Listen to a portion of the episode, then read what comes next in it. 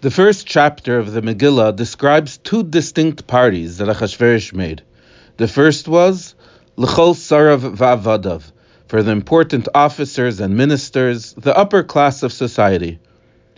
The objective of this party, as the pasuk specifies, was Behar Oisei es Oishe Kveid Malchuse ves Yikar Teferes to show off his wealth and power, to increase Achashverosh's status and honor. By this party, it's certain that the current fads and customs were enforced, and the attendees behaved in a way that showed deference to their host. One such custom they had at the time was that guests were given a very large cup of wine, bespeaking the wealth and supposed generosity of the host. It was considered a grave insult for the guest to refuse to drink the wine, even if it was too much for him or caused him pain. The second party Achashverosh made was different, though. It was for all the residents of Shushan. By this party, Vashtia Kados, the custom of drinking was in a way that ein oines, nobody was forced to do anything. They were un- that they were uncomfortable with. The reason for this was because kichein yisad hamelach, because the objective of this party, as established by the king himself, was different. It wasn't to act as testimony to Achashverosh's greatness and wealth, but rather as the king instructed Kol Rav Beisai, all those in charge of the palace, Lases Kertsoin Ish Ish, to specifically cater to each person whatever he desires. The party wasn't for Achashverosh's honor, but for the pleasure of the attendees. One interesting result of this is mentioned one verse later. Bayoyin. On the seventh day, when the king's heart was very merry with wine, the Gemara asks, why was he merry only on the seventh day? And the Gemara answers that the seventh day refers to Shabbos. The Jews are then eating and drinking, sharing Torah thoughts, and the nations of the world are eating and drinking and scoffing. We can understand this in light of what we just explained. Throughout the week, the Jews, or Mordechai, did not drink, since it was optional, and this wasn't their way. But on Shabbos, when because of Shabbos the Jews were drinking wine for the Shabbos Seudah and sharing words of Torah, then Achashverosh, who had all of his subjects drinking, was properly satisfied. Toiv Lev Hamelech Bayoyin. The Zohar and Medrash say that whenever the word Hamelech is written in the Megillah without any addition, it refers to Da Kudsha to Hashem. Accordingly, it's possible to understand Ketoiv Lev Hamelech when Hashem was gladdened with the celebration of the Yidden on Shabbos.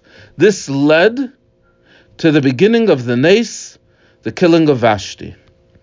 If so, the words of the pasuk Kikain Yisad Hamelech Lases Kertzain Ish Ish hint to what is special and unique on the yontiv, on the yomtiv of Purim. For, as we've already discussed, it was on the yomtiv of Purim when the Jews confirmed their acceptance of the Torah, as opposed to by Har Sinai, when their opposition of Torah and mitzvahs was in response to the pronounced affection that Hashem showed them then. On Purim, there was no such pronounced affection. Therefore, by Har Sinai, it was as if the Jews were coerced to accept the Torah, while by Purim, it was through their own free will. Hashem established Yisad Hamelach, that the Jews should perform Torah out of their own Bechira Chavshis, their own free will, Ein Eines. There's also an important lesson in this pasuk. For as the pasuk, as the Gemara says, Kirtzain Ish Va'ish refers to two people called Ish in the Megillah, namely Mordechai and Haman. Achashverosh instructed that the party be according to the ratzin of all attendees, And for the Jews, that meant having it according to the highest standards of kosher food and wine, the standards of Mordechai himself. This is similar to a story much more recently in history when the communist government, who seized all businesses, including matzah production, insisted that the Rebbe's father, Reb Levi Yitzchak Schneerson, give his hechsher to the matzahs. Reb Leivik insisted, however, that he would do this only if he personally supervised and approved of every step of their production. The government balked at this and even threatened him with imprisonment in Siberia and worse. But Reb Leivik stood his ground, and in the end, they capitulated. A Jew might imagine that if he's sitting Bashar HaMelech on a secular government or in an important position, he should conceal his Jewishness and try to blend in. But Mordechai taught that we cannot be ashamed of our greatest virtue, our Jewishness is, in fact, the path to our success.